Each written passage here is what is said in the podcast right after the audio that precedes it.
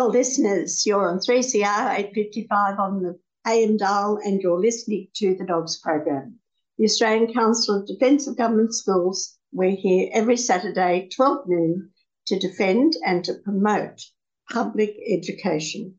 And we have a website at www.adogs.info and we put up a press release 993 this week. And this is about the Labor Party conference, which was held last Friday. As we told you in our previous uh, previous session last week, there was a concern, particularly amongst the rationalists and the secularists in Australia, but also those who value separation of religion from the state, that the Labor Party was just going to quietly drop the idea of secular public education in their policy documents. Well, it hasn't happened. Over to you, Andy. Tell us all about it. Thanks, Jean. Labor Party reinserts commitment to secular education in national policy. Dogs welcomes the Labor Party's decision to reinsert the reference to secular public education into its national policy document and congratulates the Rationalist Society of Australia on their successful lobbying in this matter. The Labor Party was considering dropping the concept of secular public education in its national policy document at the national conference held on 18th of August. But on the day, the party amended the proposed paragraph on public education to add the word secular. Paragraph 76 of the national platform now reads Public schools are among our nation's most important institutions and should be fully and fairly funded to deliver excellent secular education that meets the need of every child. The change to the policy document follows public advocacy by the Rationalist Society of Australia and lobbying by individuals and others across the country. In early June, the RSA reported that the party removed the reference to universal free and secular public education from the draft which it was circulating to rank and file members as part of a consultation process. Earlier this month, the RSA reported that Despite a number of Labor members having called on the party to reinsert a commitment to secular public education, a revised version of the draft policy document still left out the reference.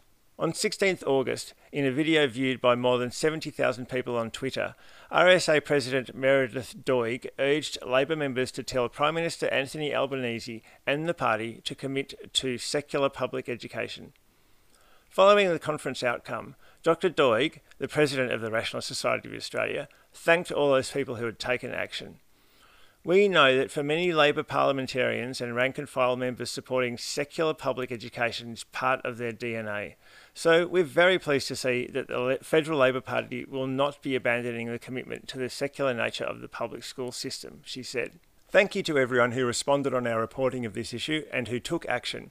We know that many people across the country made submissions to the party's initial consultation process and then contacted their local MPs and Mr Albanese to say that they care about secular public education.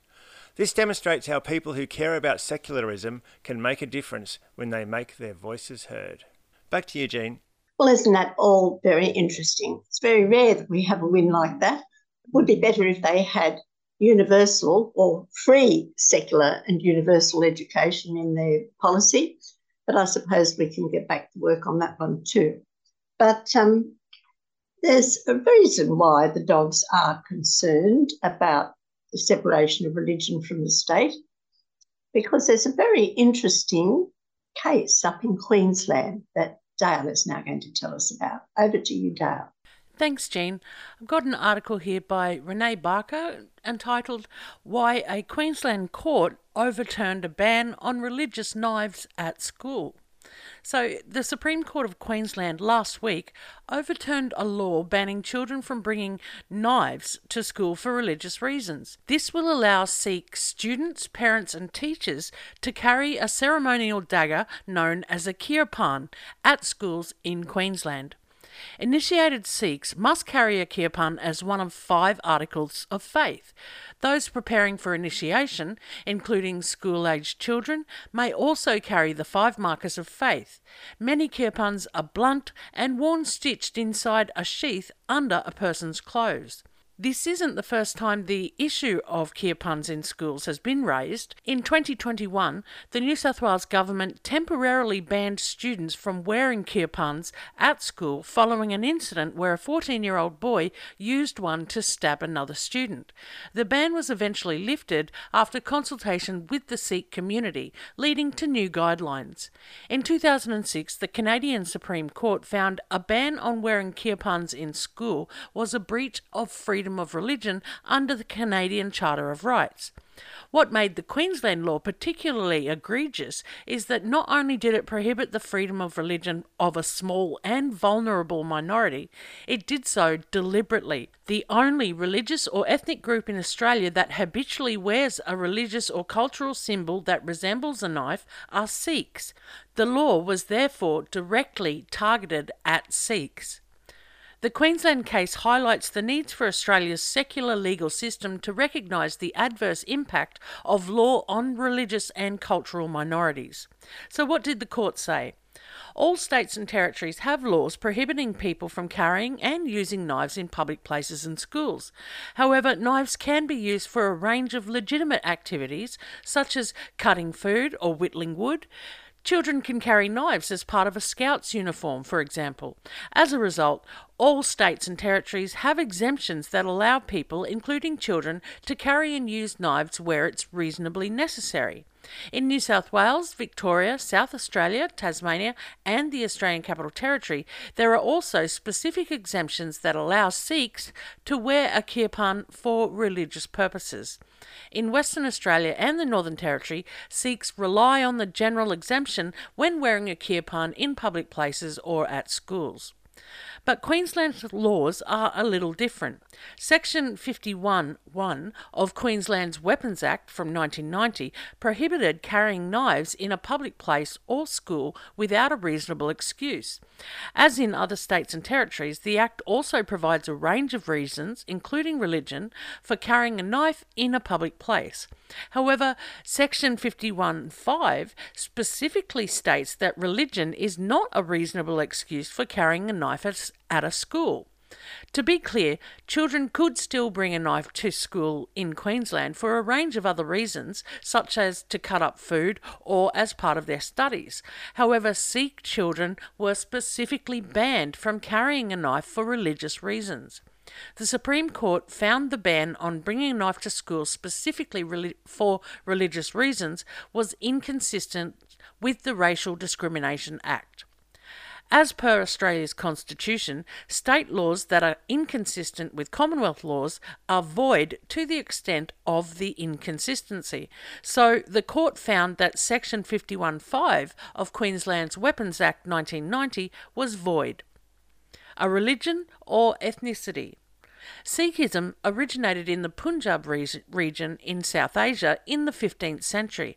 There are around 25 to 30 million Sikhs worldwide, with about 5 million living outside the Punjab region.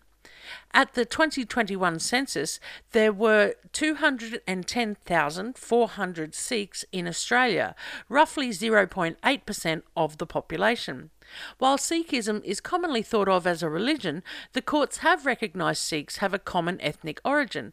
As one of the judges explained in the case, nearly all Sikhs originate from the Punjab region. Nearly all Sikhs continue to have a link with family in Punjab, practice elements of Punjabi culture, and speak the Punjabi language. As a result, Sikhs are considered to be an ethno religious group for the purposes of the Commonwealth Racial Discrimination Act a knife, or a religious symbol. The kirpan is one of the five articles of faith worn by initiated Sikhs and those preparing for initiation. The other four are a kachera, which is a special undergarment, kanga, a wooden comb, kara, an iron band, and keshas, unshorn hair. If one of the five items is removed, they're required to undergo a lengthy absolution or forgiveness process. The Queensland Supreme Court found the kirpan was a knife for the purpose of the Weapons Act 1990. It found that a knife remains a knife no matter how blunt or sharp it is, how it's worn, or how easy it is to access. To Sikhs, a kirpan is a fundamentally religious symbol. It's a symbol of dignity and of their obligation to stand up for others. Referring to the kirpan as a knife downplays its important religious significance, but in a secular legal system, defining it in any other way would be unworkable. So, what happens now? The Queensland Department of Education is carefully considering the Supreme Court's decision. The court did leave the door open for a complete ban on knives in school, although this would impact other legitimate uses of knives, such as preparing food. Kirpans are currently worn in schools by students, parents, and teachers in other states of Australia, often with strict guidelines. The Queensland education system will likely need to develop similar guidelines. It's very interesting. Back to you, Jean. Well, that just goes to prove that secular doesn't mean anti religion. It means uh, that it doesn't really matter.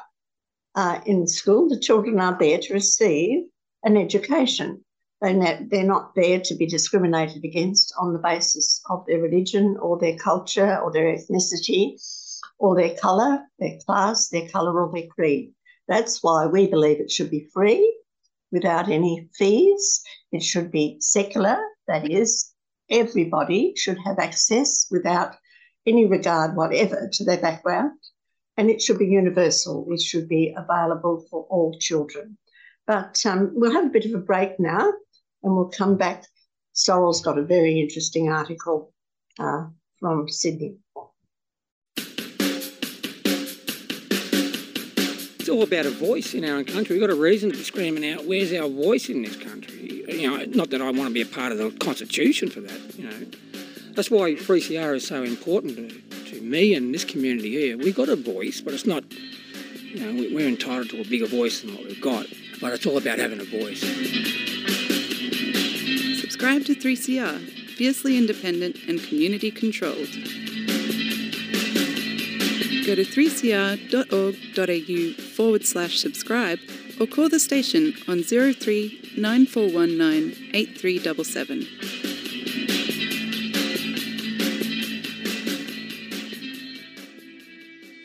Well, listeners, we hope you're still listening to the Dogs program because Sorrel has a very interesting article written by Lindsay Connors, um, bewailing really the inequalities in Australian education.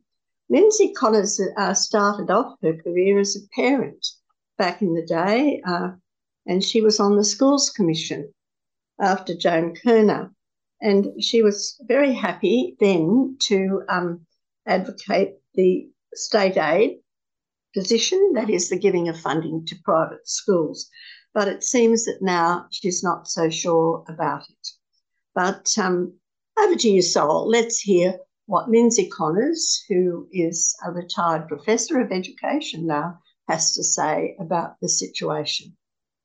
Thanks, Jean. So, as you said, this article is written by Lindsay Connors and it is entitled Mirror, Mirror on the Wall A Better and Fairer School System.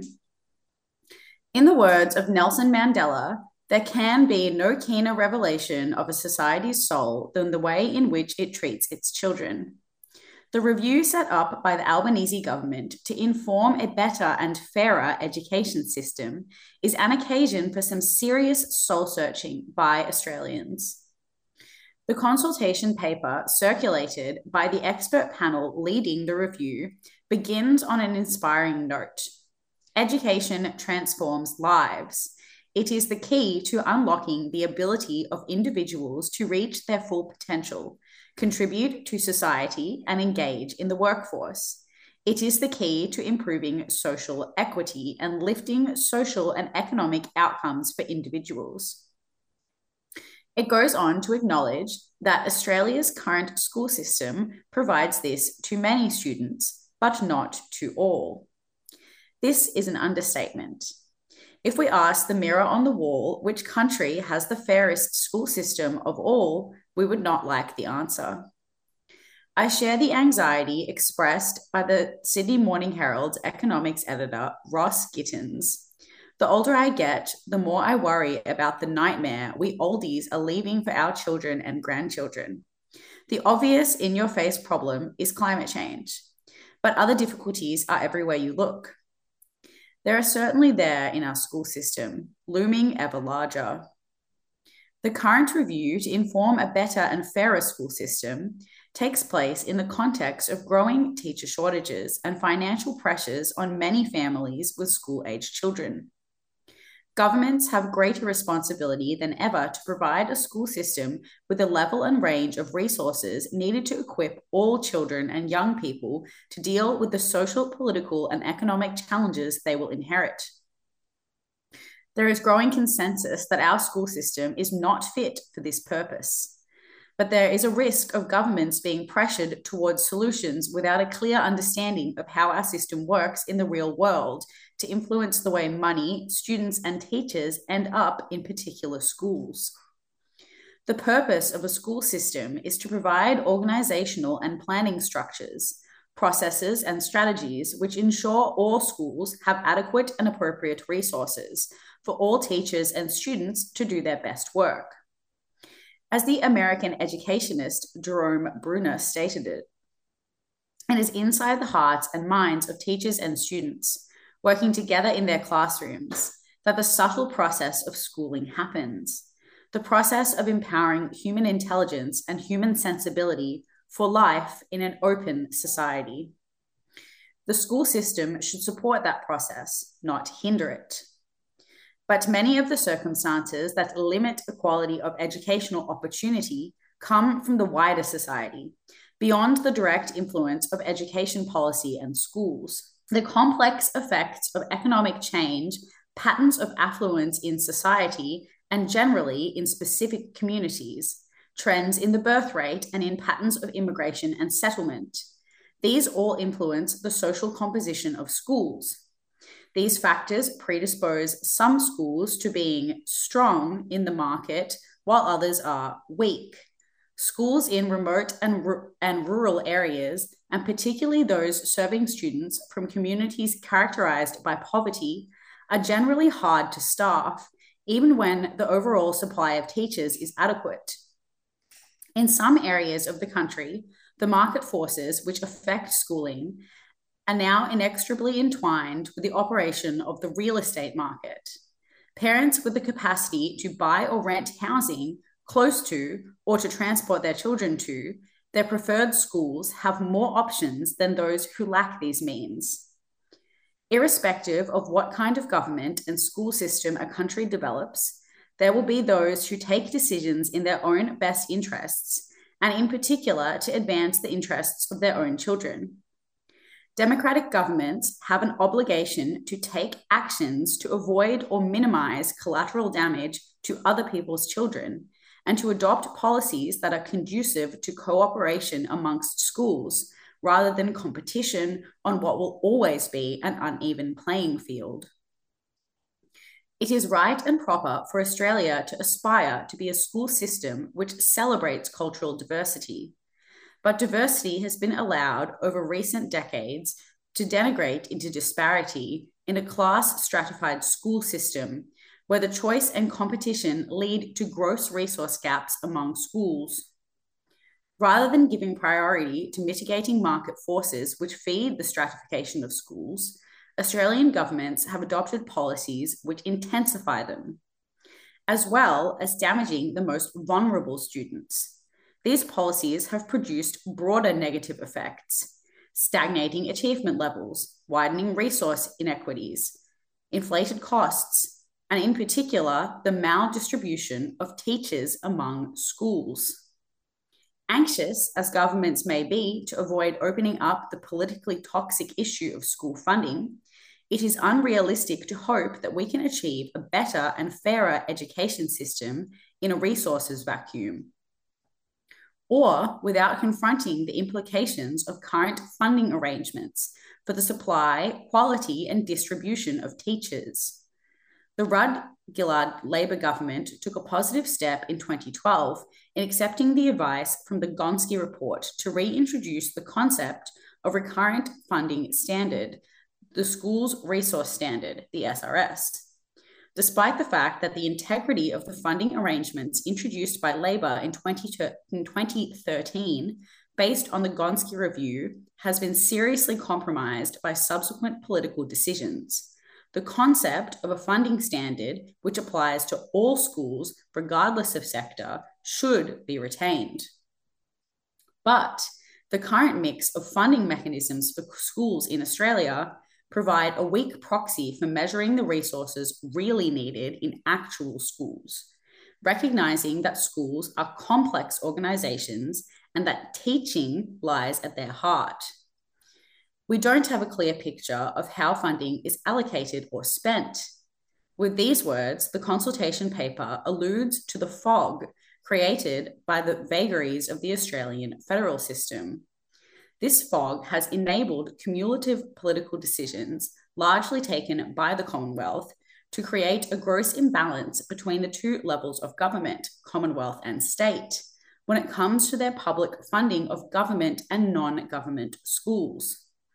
As a consequence, recurrent funding to the latter from the Commonwealth alone has now reached a level where it exceeds the total, total teaching staff salary bill for the private sector as a whole.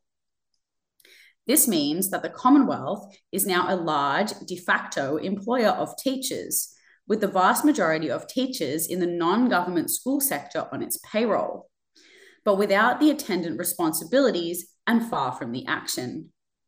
These realities need to be linked more explicitly in future development of a fairer and better school system. That's a very interesting statement. Just to repeat it, she's saying that the total recurrent funding, forget about the capital grants, the recurrent funding from the Commonwealth alone to private schools exceeds the payment of the teachers. And she's arguing that the Commonwealth government is the de facto employer of teachers in the private sector. Very interesting idea. Mm, Indeed, definitely. if you sit and think about the implications of that. Definitely. Enormous implications. Yeah.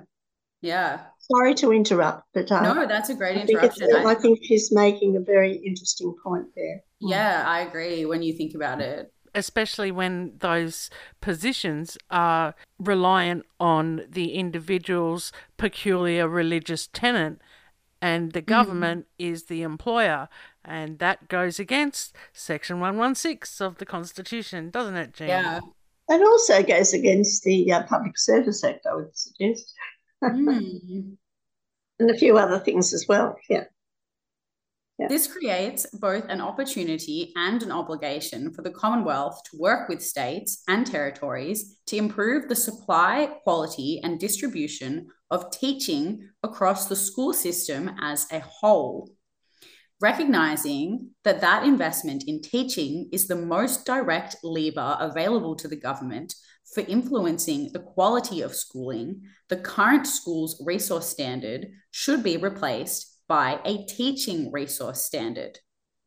Such a standard should capture the contemporary realities of teachers' work, all the elements that are fundamental to quality teaching, from supply, including the recruitment and initial education of teachers, to the distribution of teachers among schools, and to the range of conditions that are most conducive to teachers achieving their best through all stages of their careers. Again, this is very interesting because these were all the arguments that were used in the 19th century to centralise the employment of teachers in the public system in the state governments or in the state government departments. And really, what she's starting to argue is that the Commonwealth government or ACARA or the Commonwealth uh, Department of Education should have under it a, a teacher um, employment and training agency and employ all of the teachers in Australia. It's an interesting concept, and it's Hmm. not necessarily a bad one because the reason why they centralised employment in the first place and also teacher training in the 19th century was to give teachers security of tenure mm. and a reasonable and secure salary. And that, of course, is what is now missing for many, many teachers around Australia. And they're well qualified, they can go to other jobs. Why should they stick around when they can't have security of tenure and a reasonable salary? Why would they? Why should they? Definitely. Yeah, why should yeah. they? They're walking away in droves. Yeah, they yes, they are. A teaching resource standard could be described as kind of a vitamin enriched staffing formula. This would build on the strengths of the method used by the public school systems to deliver the bulk of recurrent funding to government schools. It would be both the resource standard and the funding mechanism.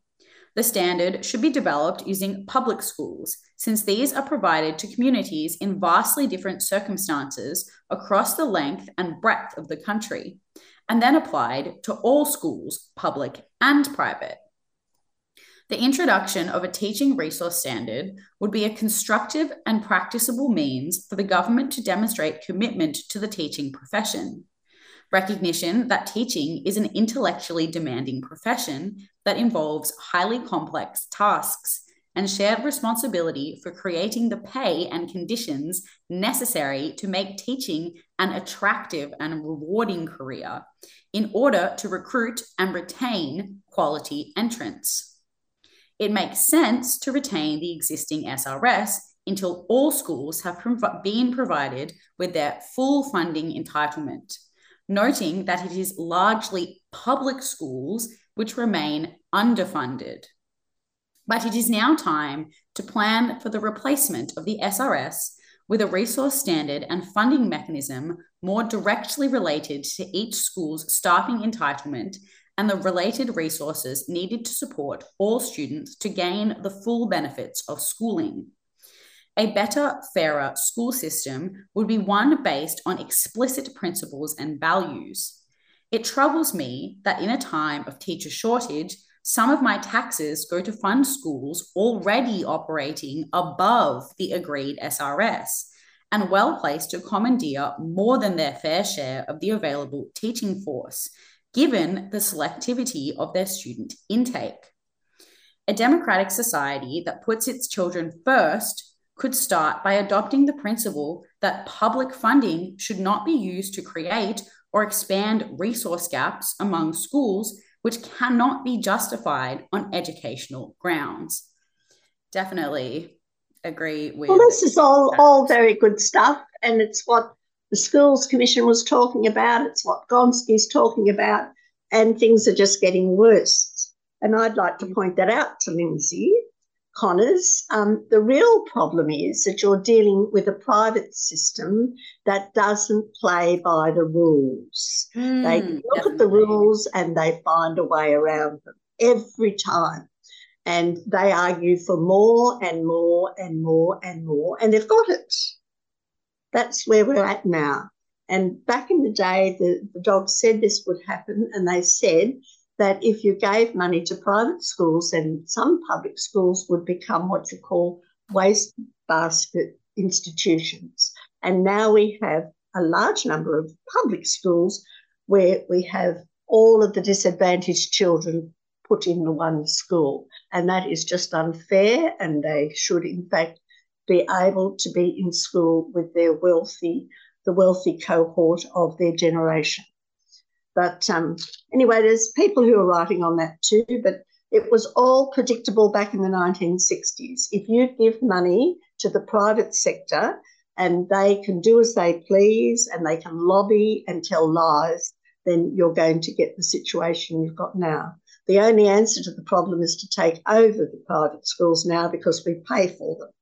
And if they want to be independent, then uh, they can be independent. But we should have either private or public, not uh, some kind of quango. But um, that's the dog's position, and we'll have a bit of a break now. Thank you very much, Sol, for that very long article, but very interesting one indeed. Uh, and uh, we'll have a break and then come back with a few statistics. Did you know that 3CR received its community radio license in 1976? Our application was successful because of our diverse and engaged community membership. Subscribers are at the heart of our station, and we really need you to be active and paid up in 2023. Become a 3CR subscriber today. Call 039419 8377 or subscribe online at 3cr.org.au forward slash subscribe.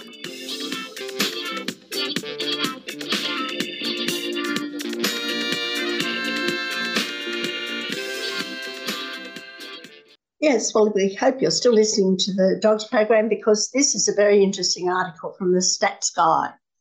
Uh, without in, enough teachers, Australia's not going to make the grade. Over to you, Dale. Thanks, Jean. I've got an article by Simon Kuestenmacher, who calls himself the Stats Guy, and he says, without enough teachers, Australia won't make the grade. I previously wrote about why the current skills shortage will persist in the coming decade despite our record migration intake. Today, we'll be looking at one occupation where a shortage of workers will have terrible consequences. We are simply running out of teachers. We're only going to have a look at secondary school teachers and ignore primary school teachers for this short column.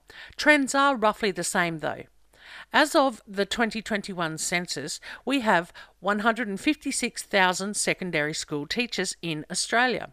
The population of secondary school age, between 10 and 18, will grow by only 4% in the next decade, from 2.93 million to 3.05 million. If Australia grows by a whopping 14% during that period, why should we be worried about a lack of teachers? Well, assuming the current teacher to student ratio, we will need to add 4% more teachers to the workforce. 4% of 156,000? That's around 6,000. Surely we can train and educate just over 6,000 teachers in the coming decade. That's only 600 teachers per annum. Easy job. Oops, we forgot about retiring teachers. Estimating the number of teachers who will retire in the next decade and therefore will need to be replaced is a bit tricky. Let's use a quick and overly simplistic approach to understand the order of magnitude of this challenge. It doesn't matter much if we over or undercount the shortage by a few thousand teachers. At the moment, some 27,000 teachers are aged between 55 to 64 and are approaching retirement fast. In 10 years, about 22%, based on the number of teachers in the 65 to 74 bracket, might still be in the workforce. That's not even 6,000 of them. Of the 7,000 teachers that are over 65 at the moment, just 300 or so will still be employed in 10 years. Taken together, we shrink the current pool of 34,000 older teachers, that's 55 plus, down to 6,000 teachers in a decade. That's a gap of 28,000 teachers that must be filled. And that, of course, is on top of the 6,000 new teachers needed because of simple population growth. This number is likely an undercount as we aren't estimating how many teachers leave the profession.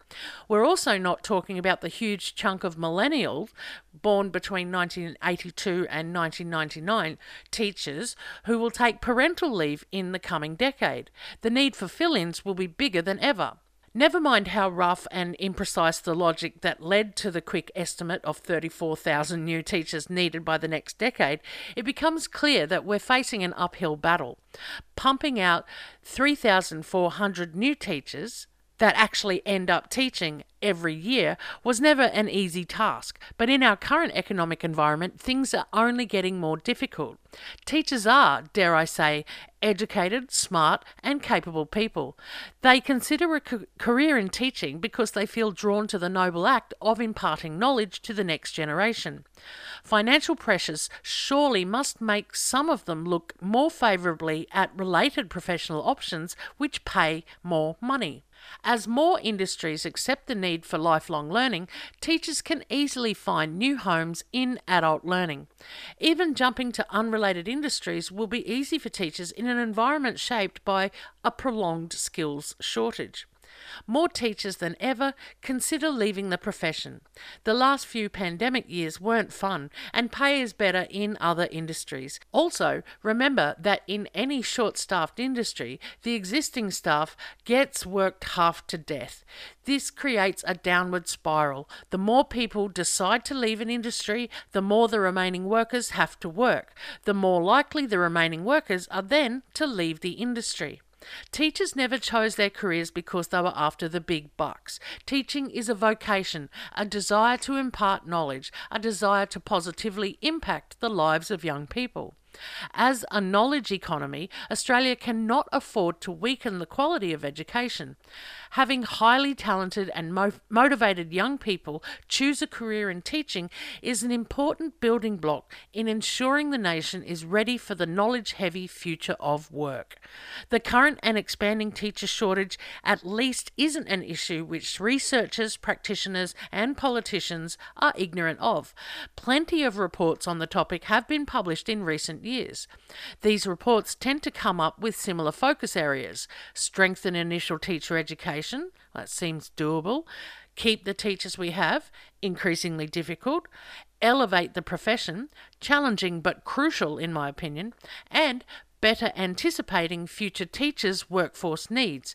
Technical expertise might become less important when pedagogical skills become more important. The leverage teachers have in improving society remains as big as it always has been, and Australia simply cannot afford a lack of teachers.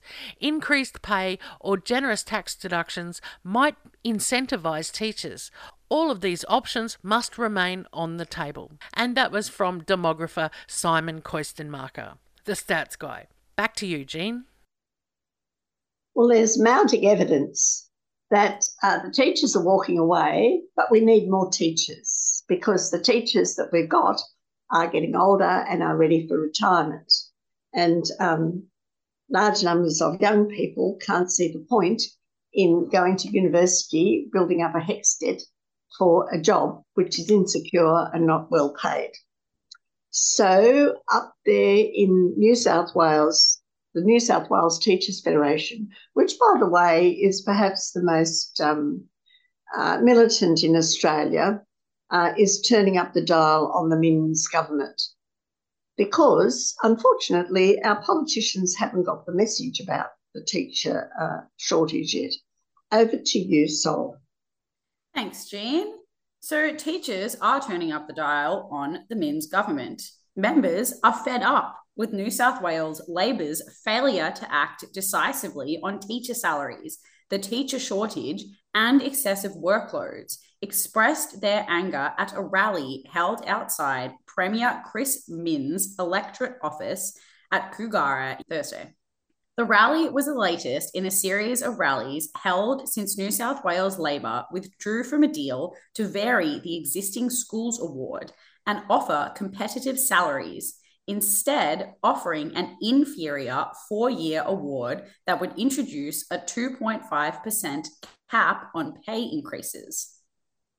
The general public watched us. Some passing pedestrians even applauded us said Fed rep at Sydney Technical High School, Lisa Ribeiro.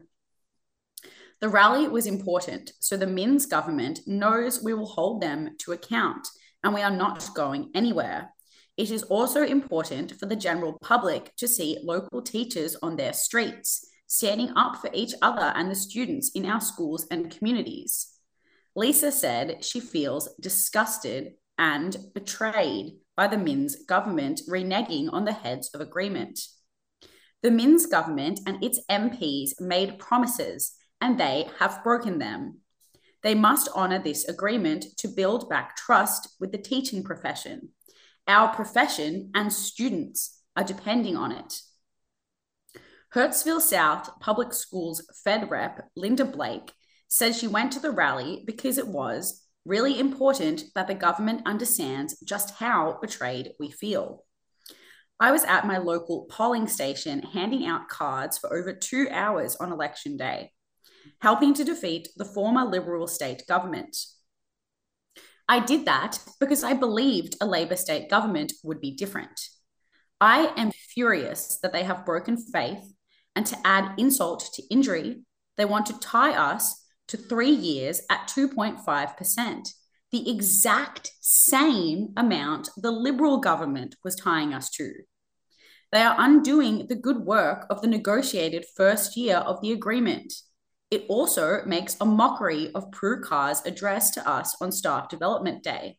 It now seems meaningless. How can we trust them? I'm so angry.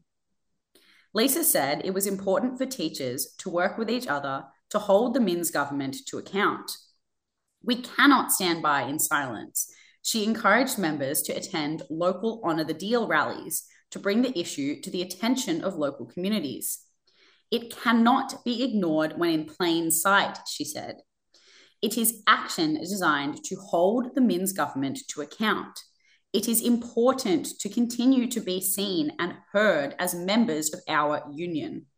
We are stronger together in numbers, and that cannot be ignored, even on local streets. Linda said if members don't attend rallies, the government would think teachers don't care. That will only lead to further attrition and further problems staffing our schools.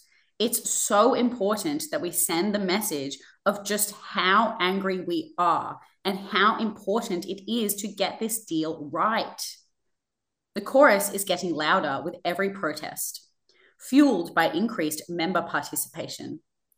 At the Kogarah rally, Federation members were joined by members of the Independent Education Union of Australia, New South Wales ACT branch, the IEU, who also have an interest in the outcome of the salaries dispute. IEU members have been campaigning for the Minns government to hashtag take teacher pay seriously. Almost 3,500 emails have been sent to the New South Wales Premier and Education Minister via an IEU email petition demanding the New South Wales government come back to the negotiating table on teacher pay. On the 30th of June in 2022, IEU members working in Catholic schools joined with Federation members in marching to New South Wales Parliament House to protest government inaction on just salaries, unsustainable workloads, and the teacher shortage. Federation President Henry Rajendra told the Kogarah crowd the teacher shortage meant teachers were dealing with unsustainable workloads and were at risk of burnout. This problem is getting worse, and our kids deserve better. The fastest and best way to tackle this crisis is for the government to pay teachers what they're worth. It's not too late to revive and honour the agreement the government made. He said teachers would continue to exert maximum political pressure on the government, and the Federation Council would meet on the 9th of September to decide whether to escalate action further. Good for you, teachers in New South Wales. Yes, um, and I think it's very interesting that the private school teachers are wanting to join in because uh, usually it's the public school teachers that get mm. the goodies and they pass on to the private school teachers and then the private schools are pay more in order to get the good teachers out of the public schools. That's mm. the market economy for you. Mm. But I can, I can at the end of the day, it's the poor children that suffer. Definitely. I think I can imagine some teachers also don't really feel like they have a choice but to work at private schools if they want to be making money. So maybe mm. they would like the choice to work at public schools as well. So yep. it makes sense they're joining the protest. Yes, uh, they're usually actually. Um, it used to be the case that the private school teachers used to want to get into the public schools, but um, I think that they're all of them, particularly in some of the poorer uh, private schools, are, are, not too well off. But mm-hmm. um, yes, it's a it's a, a very interesting situation that Australian teachers now find themselves in in Australia. But they are becoming scarce, so their labour will become more and more valuable.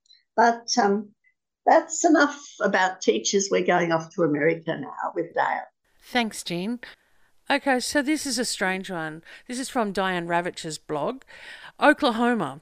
Will the state's extremist Secretary of Education seize control of Tulsa schools? Oklahoman John Thompson writes about the conflict enveloping the Tulsa public schools.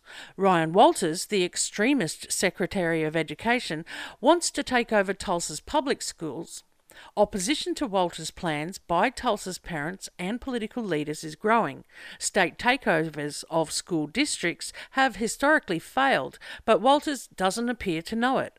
Thompson writes, Oklahoma Secretary of Education Ryan Walters has a history of threatening the accreditation of the Tulsa public schools, promising to fire its superintendent Deborah Gist and driving diversity, equity, and inclusion DEI out of the classrooms, as well as mandating his ideology driven curriculums. Walter's attacks grew dramatically as he responded to the news in June that he might be in danger because his department's administration of federal GEER funds is being investigated by FBI agents and the Oklahoma Attorney General's office, according to people with direct knowledge of the inquiry. For instance, Walters said at a Moms for Liberty event Tulsa Public Schools is getting money from the Chinese Communist government. He said they funneled it through a non profit, I mean, money laundered it through a non profit in Texas. But then Walters said he'd been in regular, regular communication with Houston, HISD, about their school takeover. According to HTUL News, he said there's currently a standards team and textbook committee to gather information on possible vendors like Hillsdale College and PragerU. Immediately afterwards, journalists, educators, and public school supporters studied the history of Broad Foundation takeovers in Dallas and the HISD. Even better, they spoke out in ways I'd never seen in Oklahoma's edu politics.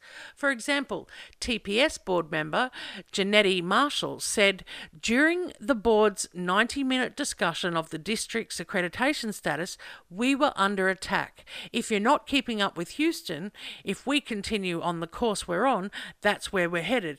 That shouldn't be. Just as important, the Tulsa World balanced its excellent reporting with editorials and published letters to the editors. The following headli- 13 headlines were cited in just one day. So this was on the 18th of August in 2023 of the paper's e edition. A letter was Many good things, successes happening in Tulsa public schools. Another letter: State School Board needs to show support for support for Tulsa community. Stop antics of top official. A letter: Tulsa Mayor G.T. Bynum must be more forceful defending Tulsa schools. Another letter: Tulsa Superintendent Deborah Gist deserves credit for leading through times of crisis. Letter State Education Department ought to help improve schools, not tear down. Another letter State Superintendent has no specific plans for Tulsa schools, only insults. A letter State Superintendent's attack on Tulsa schools harms students across the state. Another letter Tulsa clergy leaders to urge state to build bridges with TPS, not hurl rocks. In another letter, Oklahoma education crisis comes from state superintendent pushing a personal agenda. An editorial piece titled Silence is No Way to Improve Schools or Defend Representative Democracy.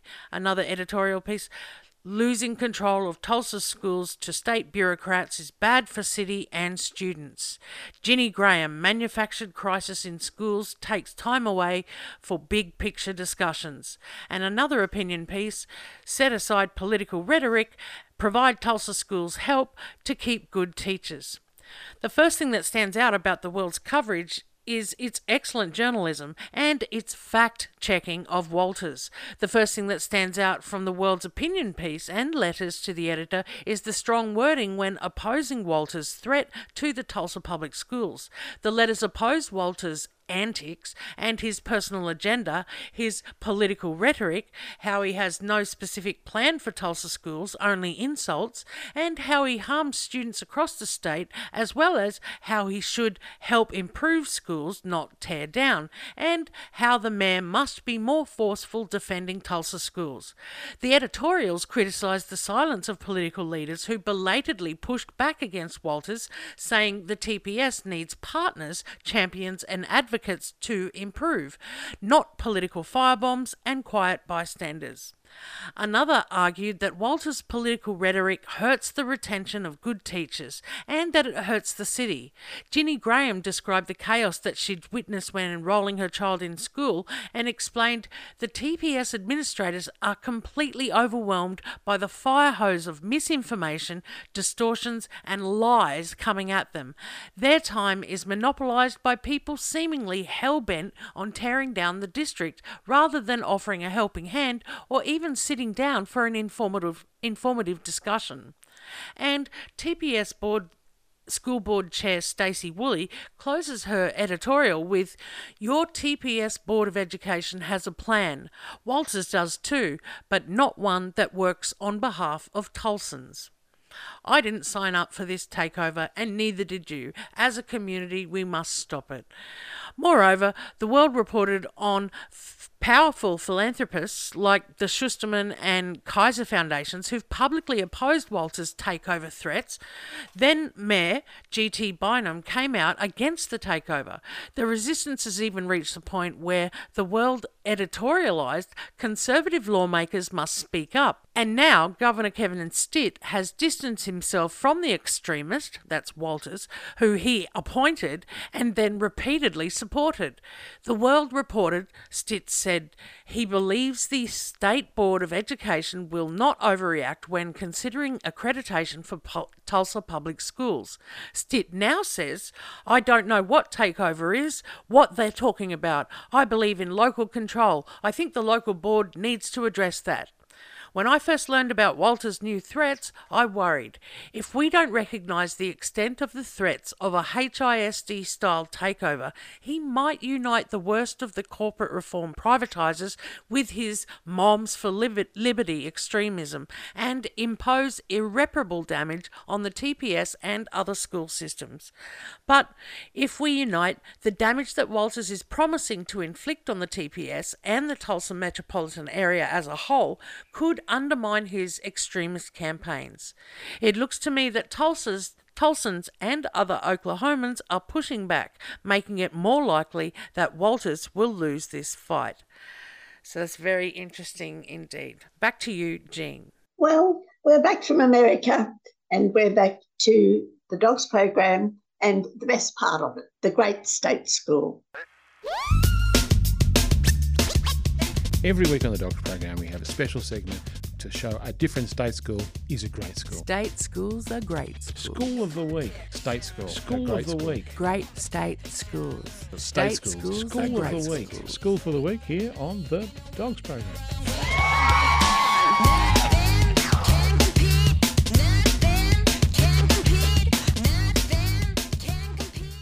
And this week's Great State School is Beveridge Primary School. Here's a statement from their website Welcome to Beveridge Primary School. Beveridge Primary School is a growing school on the northern fringe of Melbourne.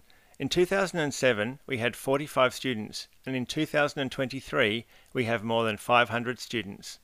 The values which underpin our disciplinary framework of everybody has the right to feel safe and comfortable, and everybody has the right to learn as much as possible are respect, togetherness, excellence, and resilience. We believe that it is the job of every adult that our students encounter to model these ideals all day, every day.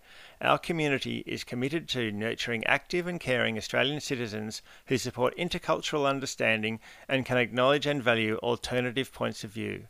The staff, parents, and community of Beveridge Primary are committed to developing the social, emotional, and academic needs of our students by promoting resilience, persistence, and courage.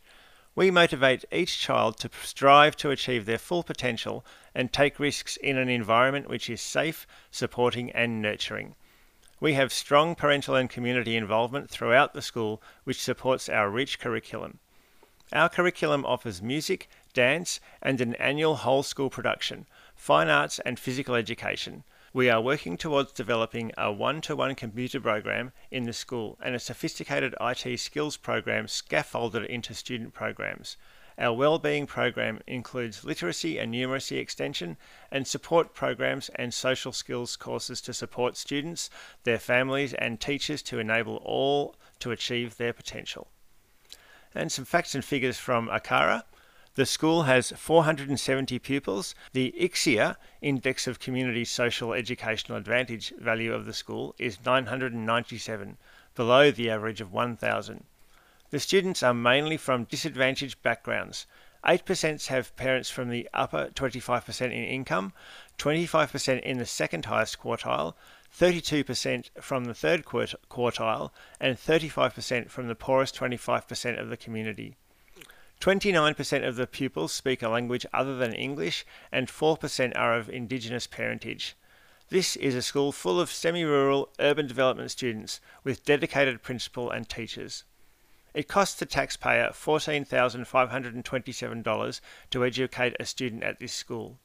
The school receives only $1.52 million from the federal government and 5 million from the state government.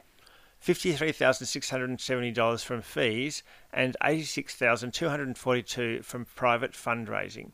But the capital grants in the last three years have been only $641,567. All this public and private money is money well spent.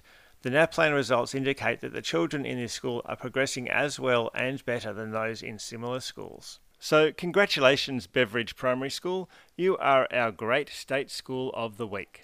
Thank you very much. So that's Beveridge, a growing school on the outskirts of Melbourne. Semi rural, but very quickly becoming urban.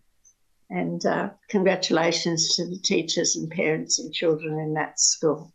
But we've come to the end of our time. And if you want to know more about the dogs, of course, you can go to our website at www.adogs.info. And uh, from Dale and Andy and Sol and myself. It's bye for now.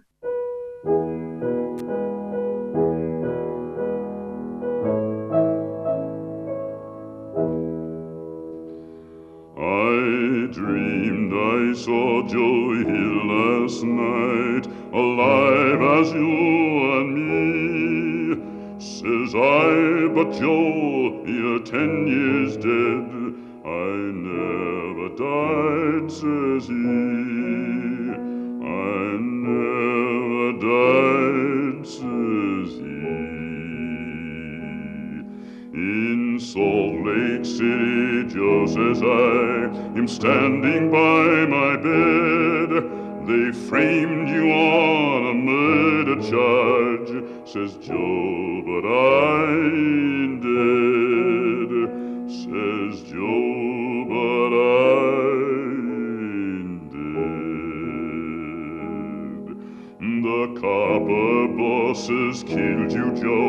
They shot you, Joe, says I. Takes more than guns to kill a man, says Joe. I didn't die, says Joe. I didn't. Die. And standing there as big as life, and smiling with his eyes, says Joe, what they can never kill, went on to organize, went on to organize. From San Diego up to Maine, in every mine and mill, where workers strike and organize. It's there you'll find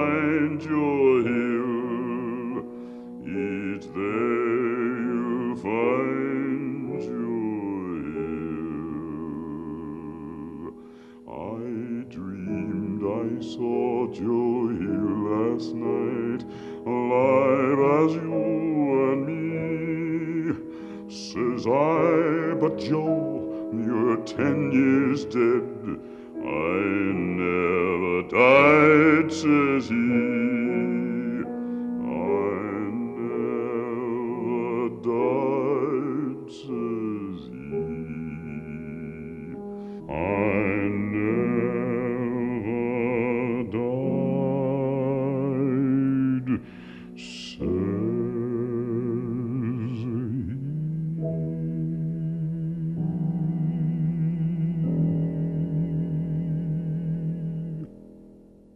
You've been listening to a 3CR podcast produced in the studios of independent community radio station 3CR in Melbourne, Australia. For more information, go to allthews.3cr.org.au.